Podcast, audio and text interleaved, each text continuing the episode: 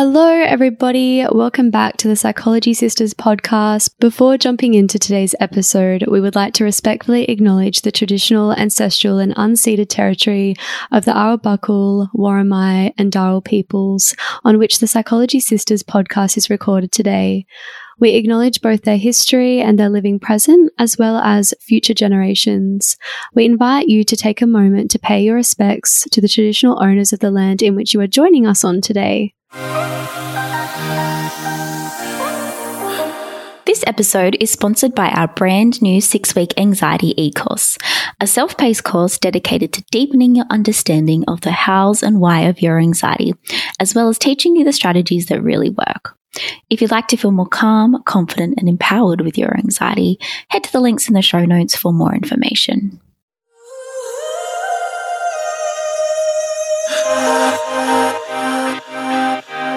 Welcome back to another episode from the Psychology Sisters. We are two passionate professionals on a mission to deepen your understanding around mental health and start the conversations to break down stigma. Hosted by Kat, a registered psychologist, and Aimee, a registered psychotherapist. From building our own online private practice, the Psych Collaborative, to creating an e course to help you care for your anxiety, we are so dedicated to bringing good quality, evidence based information to you in easily digestible and accessible ways. Together, we dive deep into the wonderfully complex world of psychology.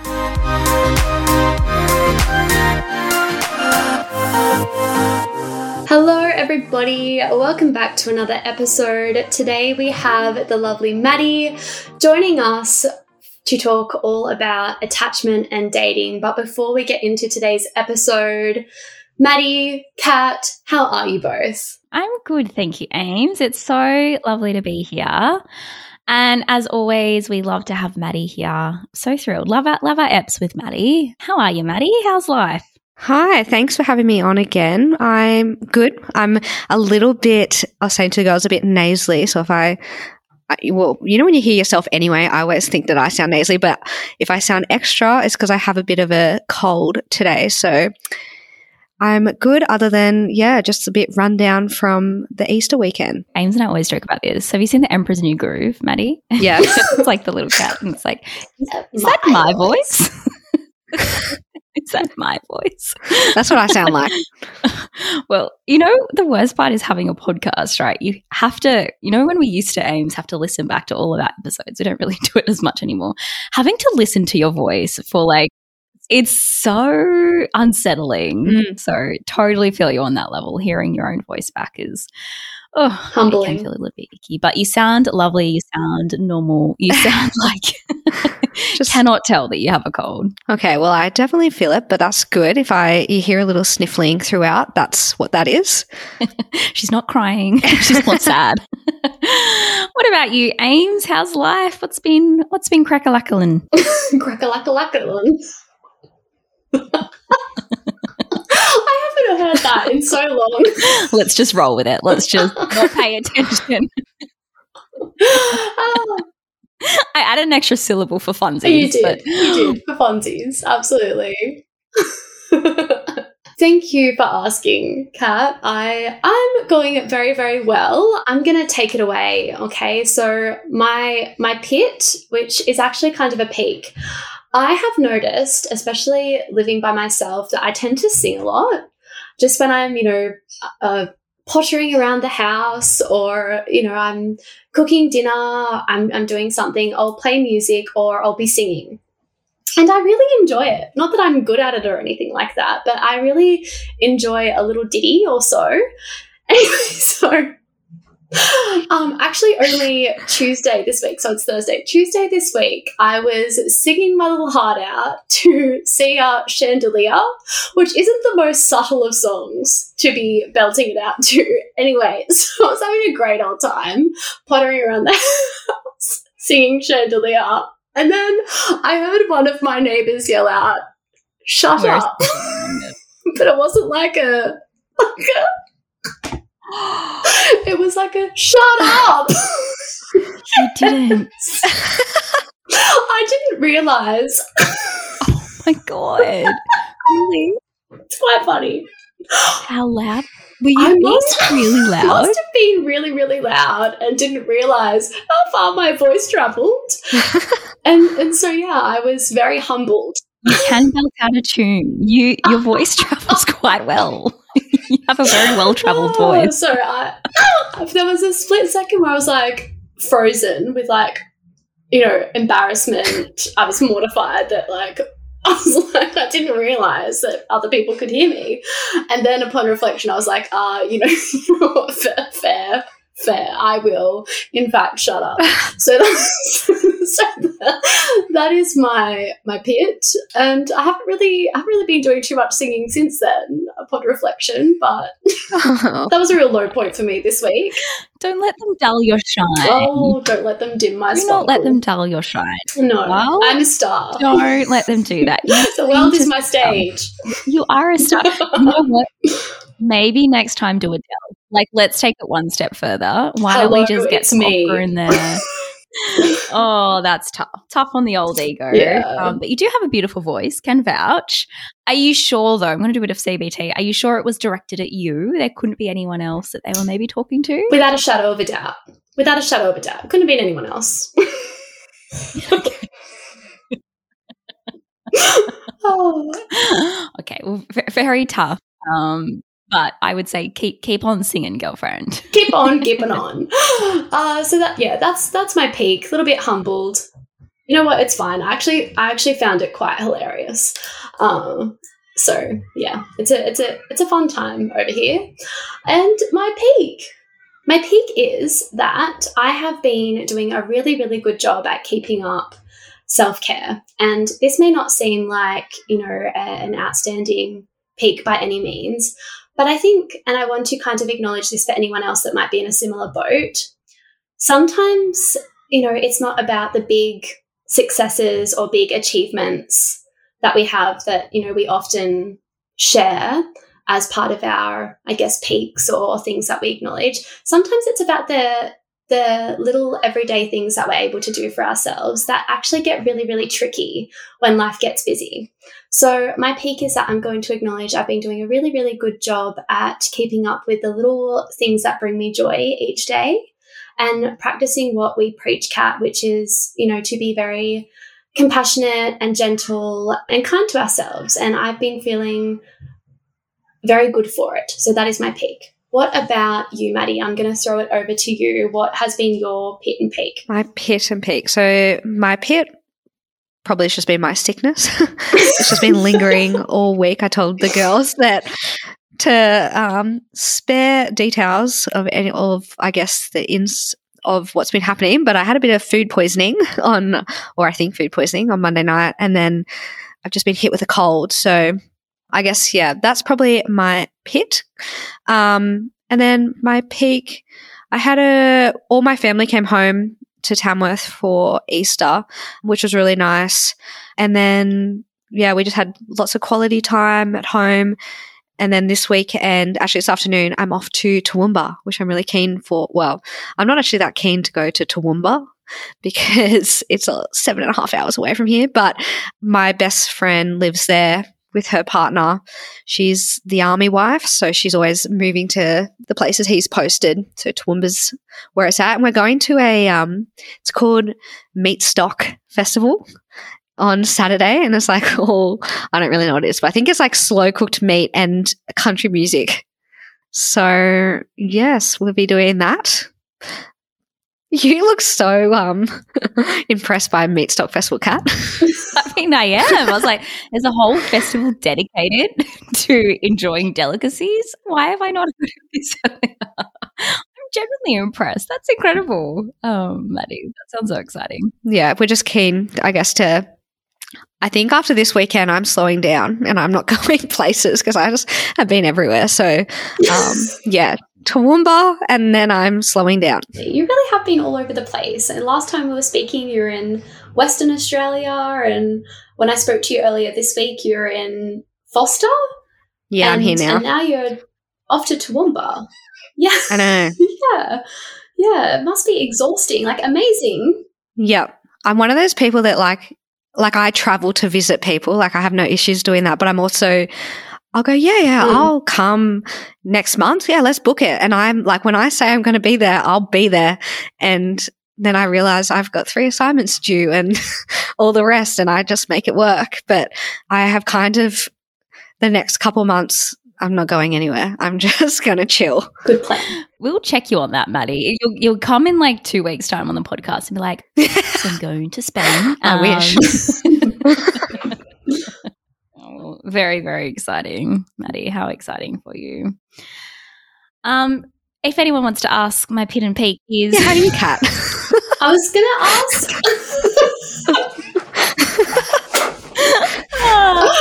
Like a dog walking. Lovely dear Katniss. meat, meat and delicacy enthused to Katniss. How art thou? How has your week been?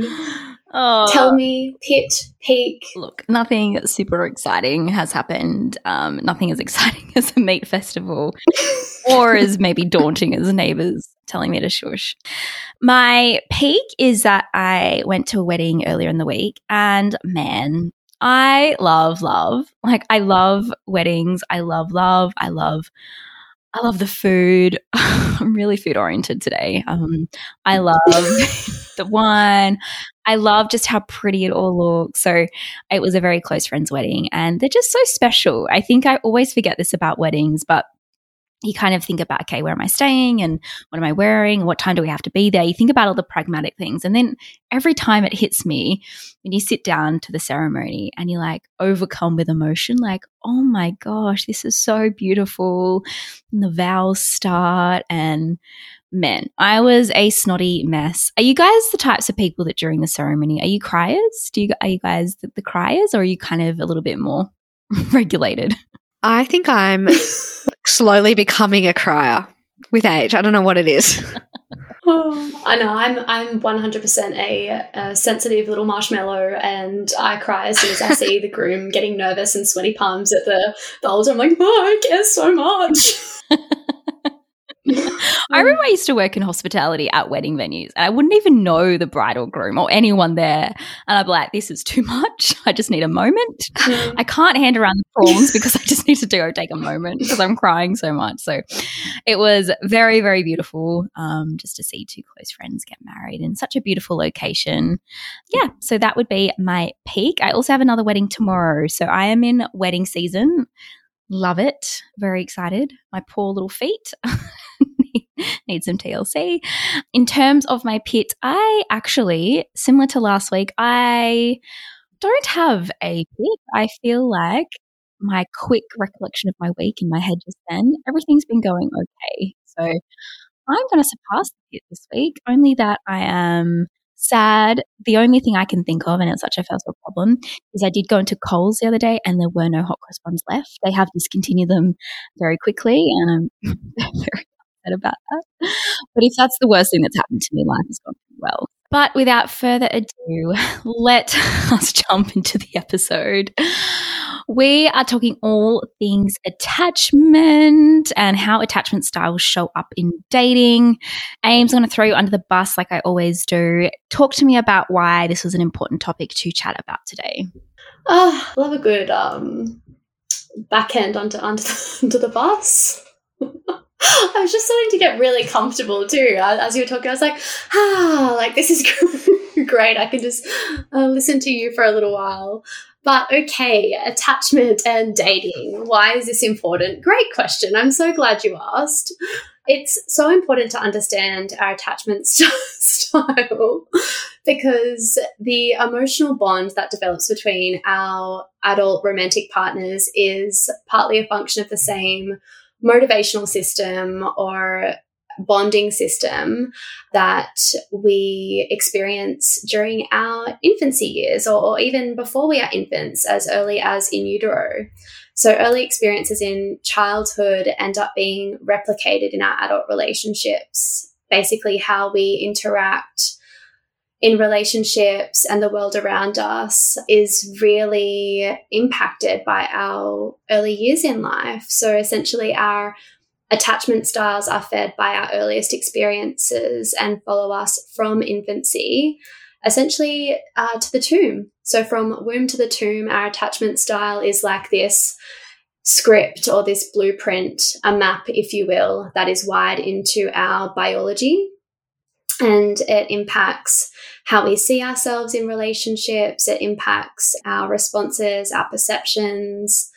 If you've ever felt like you feel alone, even when you're in a relationship, uh, if you've ever felt like you are constantly chasing, uh, if you're if you're someone that seeks a lot of reassurance, if you find dating really difficult, scary, uncomfortable, even likely that your attachment or your little internal script has a lot to do with some of those experiences, and that is what we're here to unpack mm. today.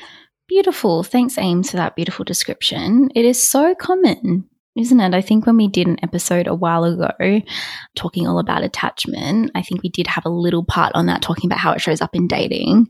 And I think we've had a few comments since then about how it does show up in dating because it's so, so significant and has such a big, a big impact on our relationships and everything, right? So, Maddie, I'm going to throw you under the bus. Someone needs to throw me under the bus today. I can, I can, I can handle. um, I know, Maddie. What is attachment, and why do we need to know about it? I know that Ames obviously mentioned it. I know that she has such such a wonderful understanding, but I, would love to hear from your lens. What what is attachment to you, and, and and why is it important to know about our attachment, our attachment styles? Yeah. Okay. So there's a lot of different, and when even when I was kind of looking into the topic, there's I can go a little bit into like the theory of it as well without sounding too lectury. But when we're thinking of attachment, I think the easiest way to describe it is like the emotional bond that you have to your caregiver. So, as you said, like from literally it starts from the womb and it can go all the way through to end of life. But in saying that, your attachment, whilst it's something that you've learnt over, I guess, time and from your experiences, it is something that can be changed. So I think if I can go into a little bit around the theory without trying to sound too lectury, but from a social work perspective at least, we learn about attachment from a a guy or a guy, a psychoanalyst called John Bowlby. Pretty much, he researched originally like the effects of separation between infants and their parents. So from I guess this, he came up with four attachment styles. And I think sometimes, like lots of research has expanded on it, but the four attachment styles that I understand is secure, anxious, avoidant, and disorganized, disorientated. I know some of them have different or add on names, but they're the kind of the ones that the main gist of it, I guess. And when he was doing his research, he would put a infant and a, a parent or a caregiver in a room and then he, would get the caregiver to leave, kind of observe the infant, what they would do. And then the main part of it was observing how the infant would react when they came back. And that would kind of identify, okay, what this is the attachment that this infant has to their caregiver. And from there, it just expands later in life from your experiences. So from his research, a secure attachment would look like the infant would show distress upon separation but um, seek comfort and was easily comforted when the parent returned. And when we say secure, that is, I know we'll go more into it, but that is kind of the ideal attachment that you want to have. It shows a lot of like safety and comfort and trust anxious attachment, that would look like the infant experiencing a great level of distress upon re- reuniting with the parent and both seek comfort but also attempt to kind of punish their parent for leaving. Avoidant would look like the infant would show no stress or minimal stress upon separation from the parent and either ignore the parent upon returning or just actively avoid them. And disorganized, that kind of refers to children who have no predictable pattern of attachment behaviors. So that's kind of, I guess, where my understandings come from. And then the four attachments. Something that's very relevant. And again, I'm trying really not to sound too lectury, but I'm doing a subject in my master's at the moment on human development. And for context, I do a master's of counseling if anyone wants to know, but we've been doing a lot of developmental theory and that kind of thing. And when you asked me to come do this topic, I was like, oh, perfect. That's what I'm learning right now. And there's another theorist, his name's Erik Erikson. And so he has a theory of psychosocial development, which pretty much explores like the attachment from the caregiver we receive throughout I guess the year uh, throughout life. So pretty much this really relates to when a child develops relationships, interacts with others, and understands and manages their feelings. So according to this theory, a person's personality develops in a set order from infancy to adulthood through eight stages of psychosocial development. During each stage of development, a person will experience a psychosocial crisis, which I'll explain a bit more, but which could have a positive or negative outcome on their personality. So they either gain gain or don't gain a psychosocial strength depending on each crisis that they go through. So, for example, an infant, and their psychosocial crisis that they will experience pretty much this is um, very generic, telling us that every person will go through this, this throughout their stages, but they'll experience a crisis of trust versus mistrust. So, in this stage, infants require a great deal of attention and comfort from their parents, leading them to develop their first sense of trust, or in some cases, mistrust. So, they can develop the psychosocial strength of hope. If this trust is developed, then they'll likely develop a secure attachment. Then there's kind of four stages between, and I thought it's kind of relevant to talk about young adulthood, seeming that's probably most of the audience. The crisis that all of us are kind of experiencing at the moment roughly from ages 18 to 40 is intimacy versus isolation. So someone will begin, I guess, the individual begins sharing with others more, including people outside of the family. If the individual is successful in this stage of development, they will build a satisfying relationship that have a sense of commitment, safety, and care. If not, they may fear commitment and experience isolation, loneliness, and depression. So the psychosocial strength that is developed in this stage um, is love. So ideally, you want to get that psychosocial strength from each crisis that you go through. And then, yeah, so you can start to see how the psychosocial strengths are developed in each stage. It can lead to more secure attachment in each stage with people. If, if it isn't developed, it can lead to more of an anxious, avoidant, or disorganized, disorganized, disorientated attachment style. So that was very lectury, but it's kind of a background on, I guess, where attachment comes from. But it's important, Maddie. You know, I think that theory is is the underpinnings, right, of a lot of psychological phenomena. So I think to what's really empowering is to understand the why. I think there is this really, you know, huge movement that we are very understanding of attachment for, for a lot of us, right? Like it's it's become quite a, a lot of pop psychology, understanding your attachment style. And, you know, I think there are a lot of people across this. But what might not be known is the why or how that has shown up, or really how the impact is um, impacts at the stage of development, like you spoke about with Erikson, how that impacts on our attachment, you know. So I think don't ever apologize for being luxury. We love that. lecture us all day. I'm just sharing my uni knowledge and my past uni knowledge. Absolutely. it is so, so important. And I think there is, it's, it's such a topical concept at the moment, attachment. I don't know if you guys feel like this, but I think with our friendship groups or even in our clinical work, I wonder if you've come across quite a few people who may already know their attachment style or are quite across it. Do you guys, are you guys seeing that too? Mm. It's a really, really huge movement at the moment, a lot of awareness, but also I'm sorry, don't mean to throw you under the bus, but I'm curious to get your thoughts on this because I know this is your area. This is your your jam. Is you work a lot with attachment and trauma.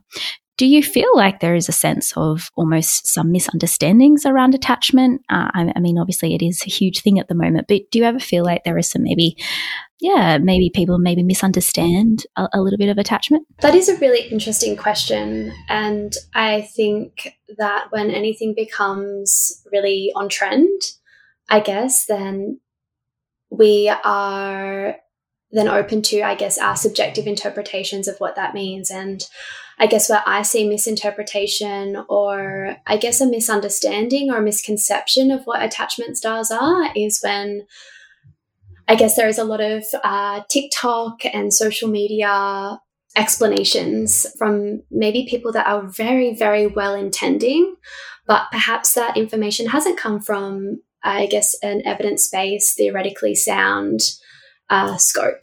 And I think I was ha- actually having a really interesting conversation with someone around this the other day that it's almost like attachment styles have been likened to star signs Okay, Yeah. in, in a way, I know that sounds really funny, but it's like, oh, what's your attachment style? And like, well, I'm an anxious attachment, so therefore this.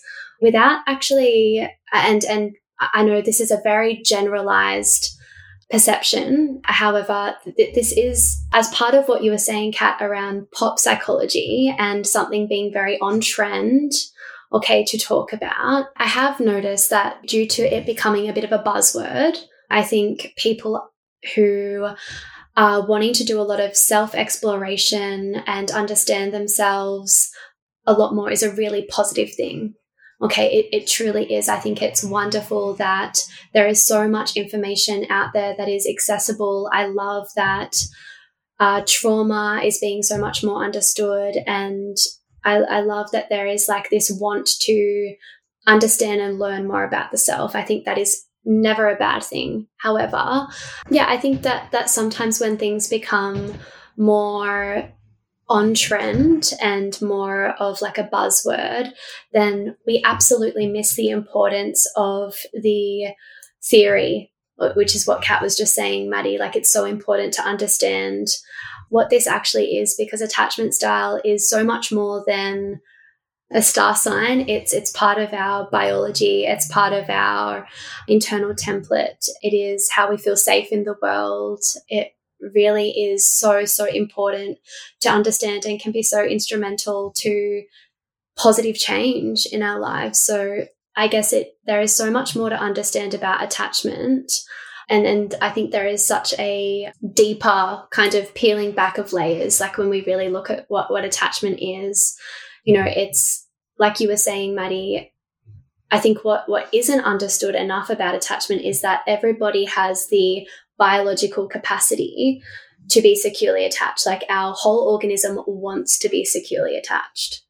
That is like our foundation. And then what happens is due to inconsistencies in primary caregiving or experiences that we will have as children we then have these adaptations. Like an anxious attachment is an adaptation to unmet needs. An avoidant attachment is an adaptation to unmet needs. Like having to disconnect having to detach from our primary caregivers or, or our protective figures. Disorganized attachment that's also an adaptation. Like it's when our organism and our, our brain has to change to compensate for what wasn't there for us. Okay so when we can really understand our our maps our internal templates then we become the source we become really empowered to orientate back to a secure attachment. And I, I think yeah that is so important so as a really long-winded way of answering your question kat absolutely I, I do think sometimes there is a lot missed in terms of exactly what attachment style is but I think that's also a really great thing for us because then it opens up more of conversation uh, for people to learn more about what attachment is. Hey guys, sorry to interrupt this episode. We just want to quickly let you know all about our brand new anxiety e course called Coming Home How to Care for Your Anxiety.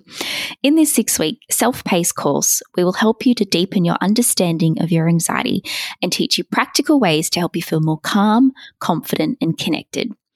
If you've ever felt unsure about how to look after your anxiety and want to learn helpful and practical skills that actually work, then this course will be for you. From our years of clinical work and research, we found those who understood their anxiety and learnt to care for it rather than saw it as an enemy to get rid of noticed a reduction in their anxiety and felt more empowered to manage their stress and anxiety in everyday life. We are so passionate and dedicated to assisting you build a strong foundation to look after your experiences of anxiety. If you'd like more information, pop over to our website on www.atthesitecollaborative.com.au. There's a free download of the introduction and what to expect where you can feel free to suss out the course. We will add all this information in our show notes. Now back to the episode. What would you both say in terms of when it comes to dating? How do you think attachment style might be misinterpreted or misunderstood? Maybe I'll start with you, Kat. Throw you under the bus. I've been waiting for this, right?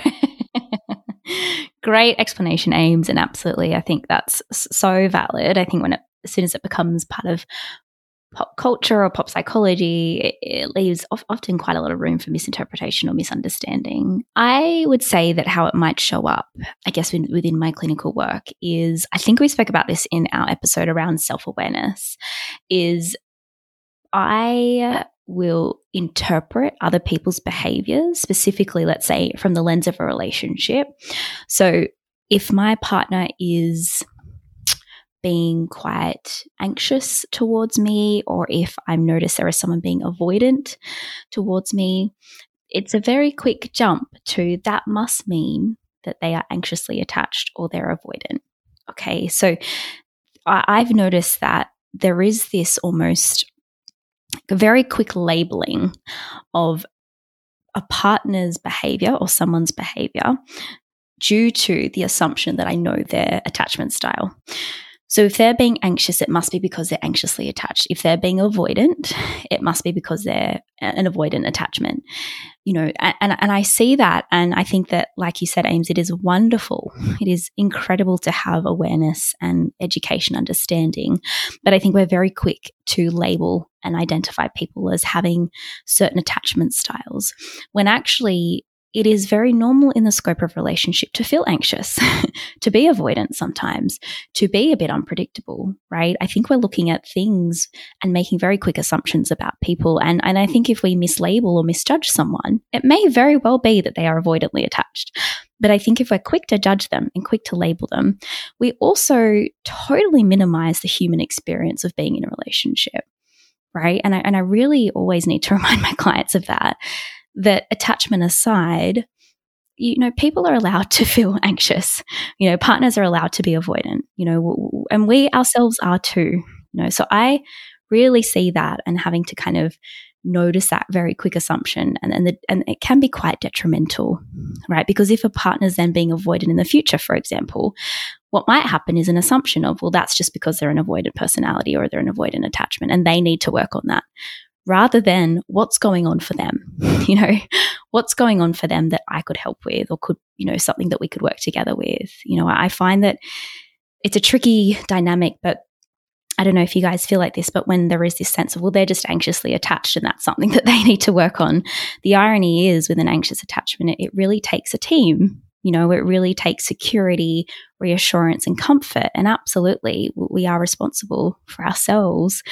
But I think that sometimes the quick labeling really minimizes a lot of the human emotions and, and normality of, of, emotions that show up in, in relationships. Mm, so, what, what you've noticed is people will tend to fixate on the label and almost like use that to justify symptoms or traits of an attachment style, which then I guess kind of create a little bit of blockage for that reflection and that introspection around well what what might i be doing that is you know causing my partner to have an anxious response or an avoidant response?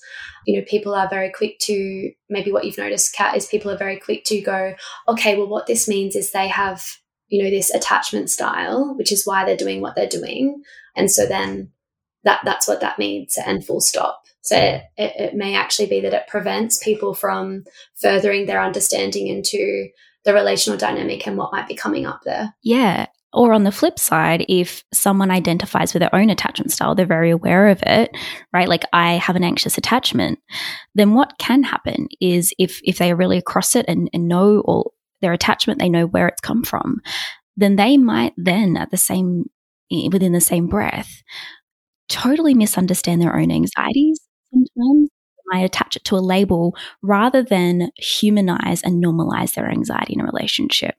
You know, for example, you know, if you have an anxious attachment, you might think that every time you get anxious, it's a sign of your anxious attachment rather than normal anxieties that can pop up in relationships. So if we're misdirecting that to it must be my attachment, then what we're also might be saying is, you're right, Ames, there's a blockage there is I need to work on this. This is a me thing. This is my fault rather than actually what what could be going on within the relationship that we need to work together on and it creates that kind of constant blockage but absolutely i think it would go deeper in that i feel really people are really hard on themselves right and i wonder if you guys feel the same. Something that I might just add on as well is that, and this might be going down a different tangent, but with something that comes up with me, I guess, with clients is that, and society really, is how much, I guess, we live in a world now where it's so I guess, glorified to be independent, to do everything yourselves, not rely on anyone. Especially like girls these days, I feel like it's very common to almost be like, oh, I don't need a man. Like I can meet my own needs, like this, that, the other. And whilst that's awesome, and that is definitely something you should be able to do and would be seen as like a, a strength, I think that something that can come up is how much now that is glorified that actually is there something deeper going on where you feel like you can't emotionally connect with someone? Is there a fear that sits with that? But it's almost it's it's covered up by oh no i'm just independent and i like to do my own thing.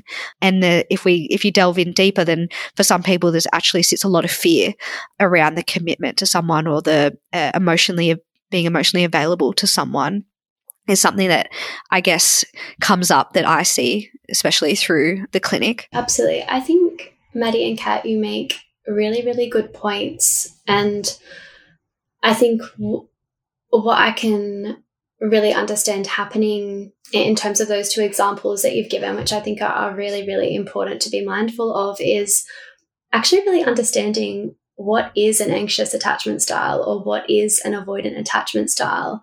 Because I think you're right. I think people, perhaps in these examples that you're given, get stuck on the surface of maybe what that means or what the label is.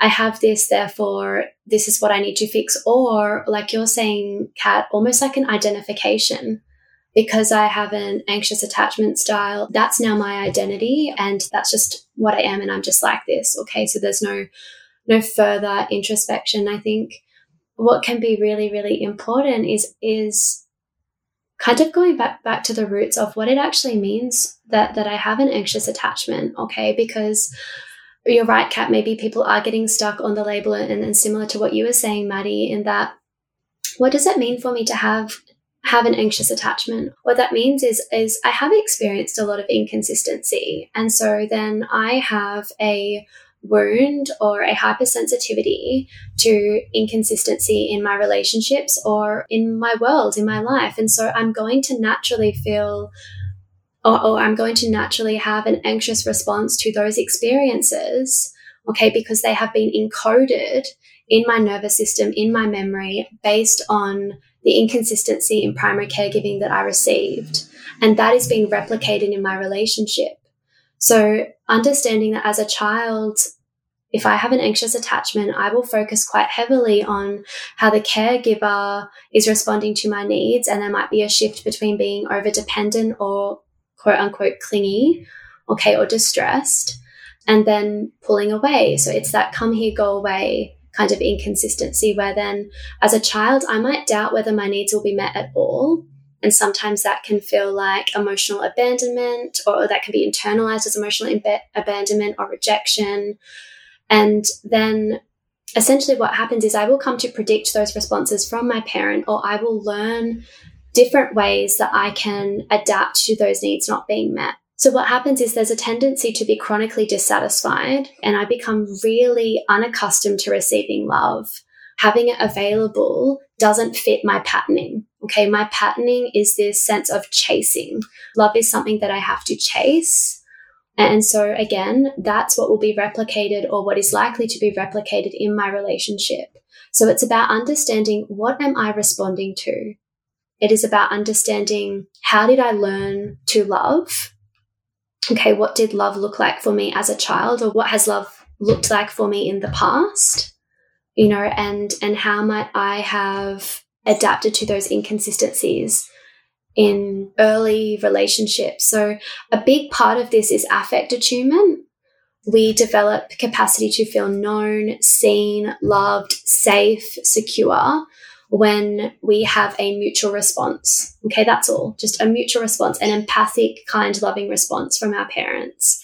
And when there is a mismatch, to emotional needs or there is a lack of emotional attunement, we have a sense of not being known, not being understood, being emotionally invisible. And I know this all sounds very dramatic, but because our attachment is part of our nervous system, like we are 100% dependent on our parents when we are little, for all of our needs, it actually does feel like life or death to our nervous system, which is why it's encoded that way, which is then why we are so sensitive to these wounds or similar patterns in our adult relationships. Okay. Because attachment is, in essence, our basic sense of safety in the world. And it's this understanding of how others will respond to me, how trustworthy others will be. And it's understanding, in essence, to ourself and how worthy we are of love and care. Because when you're a child and your parents aren't available to you, you have two assumptions. Either my parent doesn't care about me, or I've done something wrong, or I'm not enough as to why my parent isn't giving me the love that my parent should be giving me. The safest assumption you can make as a child is there must be something wrong with me, or there must be something I'm not doing well enough as to why my parent can't give me that love that I'm craving, that I'm starving for. And so then it is, okay, well, we then become people pleasers. You know, what do I need to be in order for you to love me? Okay, how do I mold myself into being whatever I need to be so that I can be good enough for you to love me? Because that gives me a sense of hope and safety through getting things right. Okay, I can create my own sense of security that if I just do these things, then I will be good enough and then you will love me. Okay. Avoidance is essentially the opposite of that. There is this term called reactive autonomy. And that's essentially, I learned that no matter how much I need you, even when it matters most, you won't be there for me. Okay. And again, this isn't conscious, it is adaptive. Our brain just keeps us safe by essentially disconnecting from our needs, restricting our needs. And I learned to be a bit of a one person psychological system, not because I don't want love, not because I don't need it, not because I don't crave it, but because the primary caregivers that were meant to be there for me, for no blame or shame here, probably due to their own intergenerational trauma and their own own parenting. Okay, whatever we can't transform, we transfer. That's just how it works. Essentially, child comes to learn to shut down or soothe their own attachment needs, and they're more likely to be independent. They are generally people that appear to be quite strong and even confident on, on the surface. However, physiologically, there is a lot of arousal, there's a lot of distress because they have learned that essentially they can't trust people to be there for them. And so they can be quite dismissive of other people being there and dismissive of their own needs because that is a replication from their childhood experiences. I know that was a bit of a, a tangent, but I think attachment can essentially open the door to understanding what is happening inside us as a result of what happened to us when we're little. Not because what happened to us was dreadful or awful, but because it happened, because that's your experience. And because our brain is so wise and clever at making sure that if either something scary or hurtful or unsafe happened in the past, I'm going to protect myself from that happening again. So I think when we know get to know our attachment, it is a learning opportunity it's not only a learning opportunity to understand myself better, but it's a learning opportunity to understand my partner better as well and what we're responding to, what's kind of being activated inside us. Yes, so well said, Ames. Thank you so much for sharing your wisdom. It is such a replication, isn't it, of childhood? And I love the way you describe it in terms of the nervous system. It has such a big impact and really can feel like the core of everything. I know we spoke about this. It, it, doesn't extend to relationships. It may extend to our relationship with our job, our relationship with money, our relationship with food. I know attachment shows up everywhere and in a lot of domains in our life. I noticed that how it might look on the surface if you're someone who's listening and thinking, okay, well, how would I know if I'm experiencing, you know, maybe some disorganized attachment or insecure attachment or avoidance, you know, and you might find that and I notice this working clinically is this idea of, especially in the in the realm of dating, what it might look like. I, I guess attachment style showing up in dating is questions to self. And I wonder if you guys ever hear this of clients why do I keep getting drawn to the same people? What is it about this certain type of personality that I'm drawn to? Or I just can't seem to find someone who feels safe. I just can't seem to find someone who I think should be healthy or secure. I just keep getting drawn to this certain type of person. And as Ames was mentioning, really it is about we're drawn to what's familiar, not what's always necessarily, in quotation marks, secure or healthy, right? So I think it's it, it creates a lot of inner conflict, and I wonder how you know if you guys feel this too of I know what type of relationship I should be in or what feels like I, I, want a healthy or a secure relationship, whatever that might look like for that person. But I just can't help but get drawn to the same type of person because generally, I think when we work with clients and we go back and understand how they were loved, as Ames was mentioning, we can understand what they lacked or what they're looking for. And that forms the basis of what feels familiar and what feels like love. Yeah. So it's not that we're unlucky in love. we're often just seeking familiarity, which ironically feels safer than perhaps the, in quotation marks, the healthy or the secure relationship. And so, if you're someone who's listening to this and you might have those same questions to yourself, it, it, might be worth, you know, having some introspection or research into your attachment style, or even just reflection in understanding your own attachment style and how that might be showing up with, dating. Mm, absolutely. What do you notice, Maddie, in terms of how attachment shows up in dating, in terms of how your attachment might be impacting dating difficulty or otherwise? But what are some common things that that you'll tend to hear? Yeah, I think um, really expanding on Kat's point, that's probably the main thing that comes up is this cycle. It's like, why do I keep, you know, ending up in the same situation. So I think um, if that is a pattern for you, so if you finding maybe you end up with someone who's not doesn't, I guess, chaotic or not treating you right, or even just you're like, I'm always jealous or I'm always clingy. Having a look at maybe your attachment style will help understand, I guess, where you've developed that from. But I think that the other thing to note is that your attachment style will probably show up for someone who, you know, isn't trained to read it like we are in ways that you are threatened. So if you are experiencing something in a relationship uh, where you feel threatened, so similar to what when I was talking about John Bowlby's experiment before, so when the infants were getting when the parents were leaving the room, the infant felt threatened. So then when they returned, they would almost have that reaction and that was able to tell you how sec- uh, securely attached they were to their parent.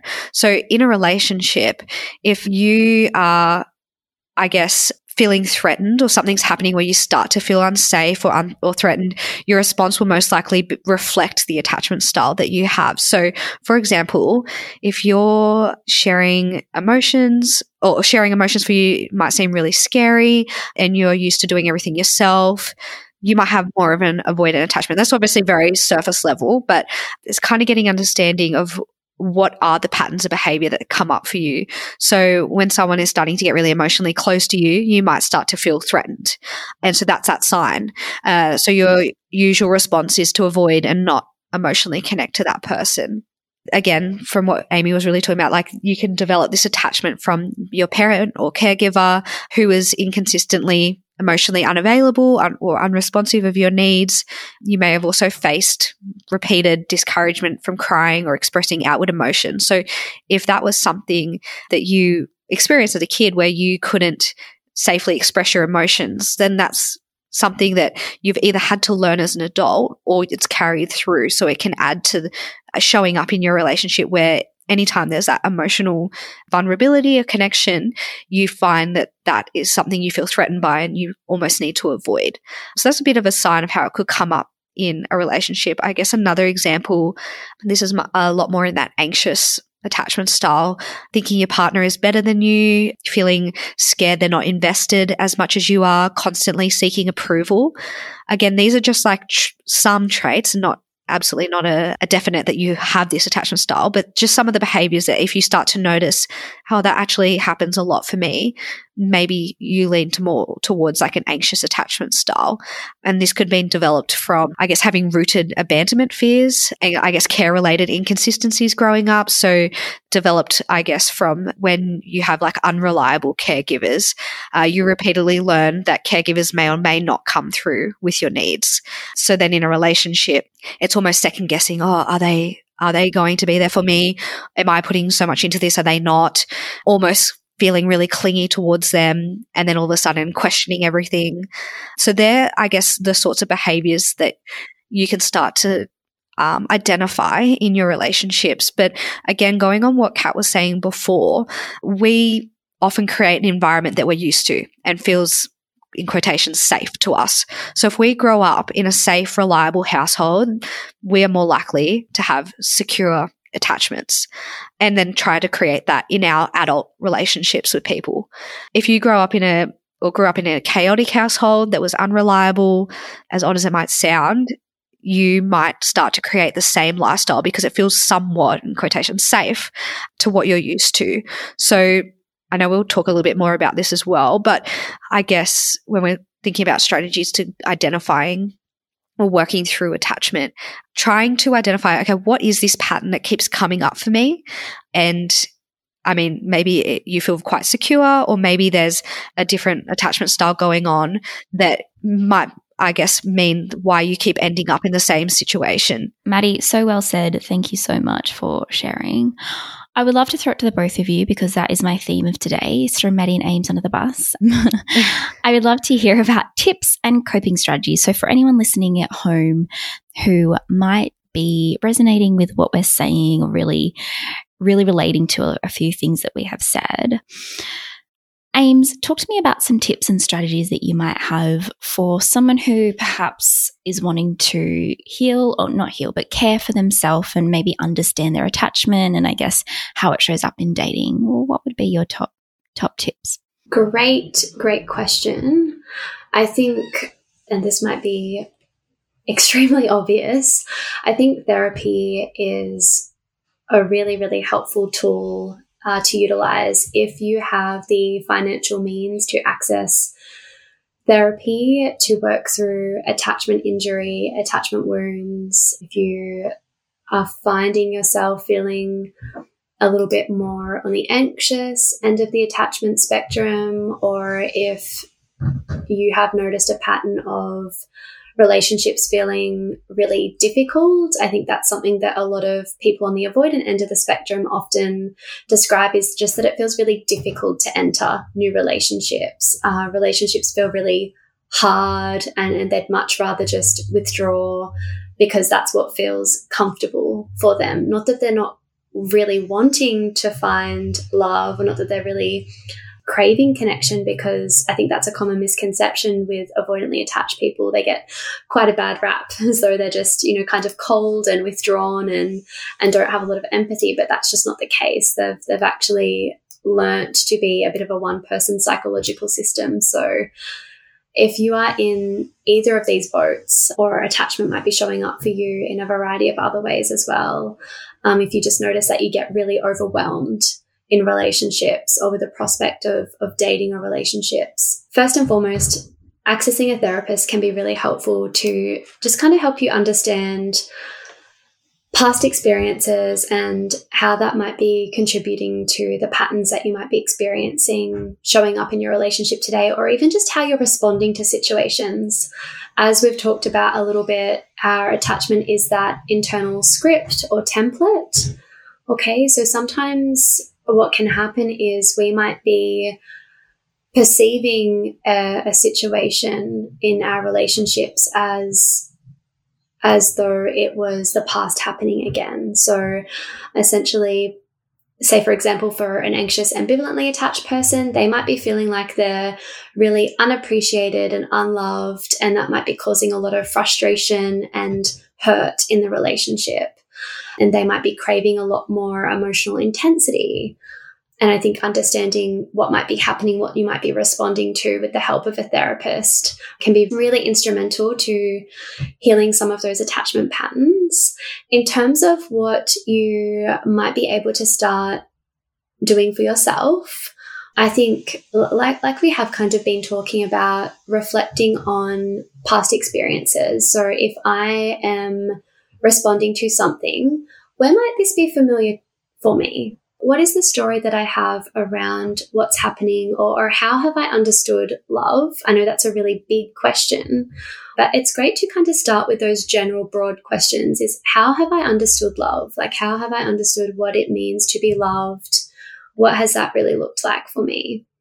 I think just like Kat was saying, anxiety is such a human experience. So if, if you are human, generally you would have experienced anxiety to some extent. And focusing on regulation and regulating our nervous system can be really helpful. So anything that is body based, understanding that I think actually really great question that that you mentioned before, Kat.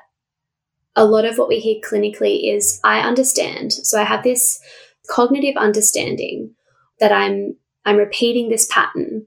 Okay. And I'm so self-aware. I'm so self-aware as to why I keep you know, maybe going for the same person over and over again. I'm aware of my triggers and yet I, I just can't seem to break this, this cycle or I just can't seem to break this pattern. I think the reason why is because our attachment isn't cognitive or our our attachment wounds our our triggers if you will are not cognitive okay so we actually need to have an embodied correctional experience, like a remapping, a reparenting correctional experience of safety. I know this sounds much easier said than done, but it essentially requires us to practice something different, even if it is just with ourselves. So, what is it that I might find really difficult to accept or love about myself? And can I start leaning into that? Uh, essentially, that is how we can really heal attachment wounds or unhealthy cycles. Is it's what is the story or the belief that I have around this, and can I start practicing something different? A lot of the, I guess, difficulty that comes with attachment is that we become very disconnected from ourselves. Okay, so even just started to become connected more deeply with ourselves and what emotions or situations we find really hard to be in, that can be a really great way to start healing uh, attachment injuries that come up for us. Okay, so for example, for an avoidantly attached person, what can happen is they may be perceived as quite cold and disconnected, which can increase their partner's anxiety if they are more on the anxious end of the spectrum.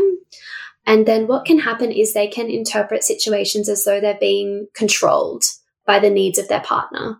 So, for example, it might be expanding our capacity to acknowledge that our partner has needs and what is the discomfort coming up for me where is it familiar that i might be perceiving that that that is control and what is it like to lean into needs that i might have okay is is that a projection that i haven't been allowed to have needs and so i'm rejecting that my partner has needs. Okay, what feels really uncomfortable about that for me?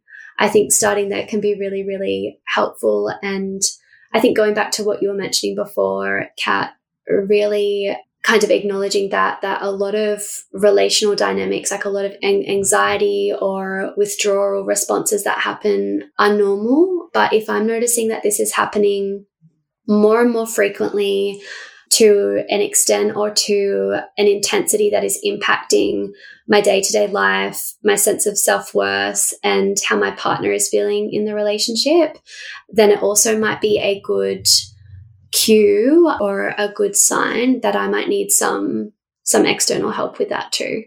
What would you both say? What are your tips? I think the first thing is to remember that I guess it's you have the ability to change your attachment. So I guess by identifying your attachment style, you can learn to challenge the insecurities, develop a more securely attached way of relating to others and build stronger, healthy, healthier and more fulfilling relationships. So I guess a few tips that I can kind of go through that to start is, and this is something you can do without therapy is just starting to build a stronger connection with yourself. So that might look like having some intentional time alone, journaling, mindfulness.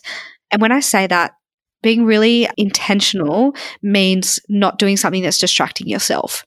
So, really kind of sitting with the thoughts, maybe that looks like reflecting, and then kind of leads me into my next point, which is learning how to healthily express your emotions and self regulate. So, you can do this through reading, you might find videos that help, reflecting on past ways that you've dealt with situations in the past, and really kind of trying to understand okay, why did I, you know, avoid this person when they showed me love or whatever it might be. Just trying to really challenge your thinking can help start to unpack, I guess, your attachment style. But the main one, and I think we say this every episode, is that talking to your therapist, it can be really helpful because they obviously have um, an understanding in this that can help you get through it. And especially if you've experienced negative experiences in the past, especially around your childhood, this is something that could have impacted your attachment style and something that talking to your therapist can be really helpful for unpacking,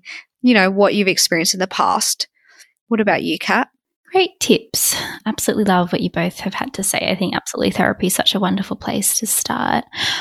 I would say the only thing I have to add, um, I know you guys are the queens of this, but the only thing that I would add is I think incredible self compassion is needed. I think I hear a lot about I want to change my attachment type. I don't like being this way. I hate it. It's annoying. And I get that. That's so validating, right? I, I totally understand that. However, there is nothing wrong with you. Nothing has ever been wrong with you. And I think that sometimes when we spoke about earlier, that attachment can make you feel like there is something wrong. If you fall outside the scope of a secure attachment, you perhaps feel a sense of there is something wrong with me. I'm not enough already. And to identify with something that isn't a secure attachment might reinforce that further. Okay. And I really, really want to reiterate here that there is nothing wrong with you if you don't have a secure attachment. Okay. And I think self compassion here that your attachment has been so protective of you.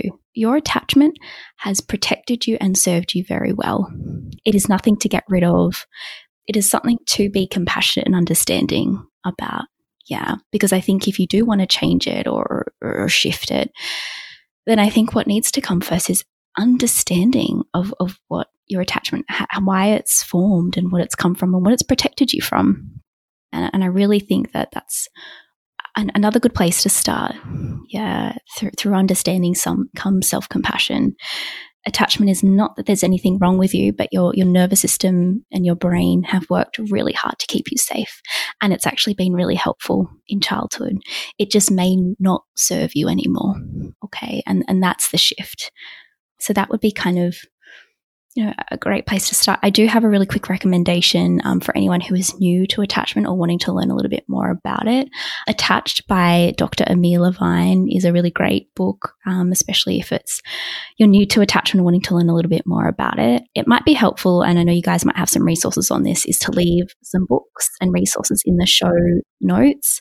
So for maybe anyone wanting to learn more, um, we can leave some resources there. Beautiful. Okay. Well, thank you so much, Ames, as always, for your beautiful pearls of wisdom. And thank you so much, Maddie, for joining us today and sharing your wonderful pearls of wisdom. It is always such an honor to hear you guys talk about this. So thank you for joining us. We will be back in a few weeks' time. We will be actually, our next episode, Ames, is based around how to know when you're ready to go to therapy. So Stay tuned for that one. We'll leave all the information in the show notes. And as always, you can find us on Instagram at the Psychology Sisters or at the Psych Collaborative.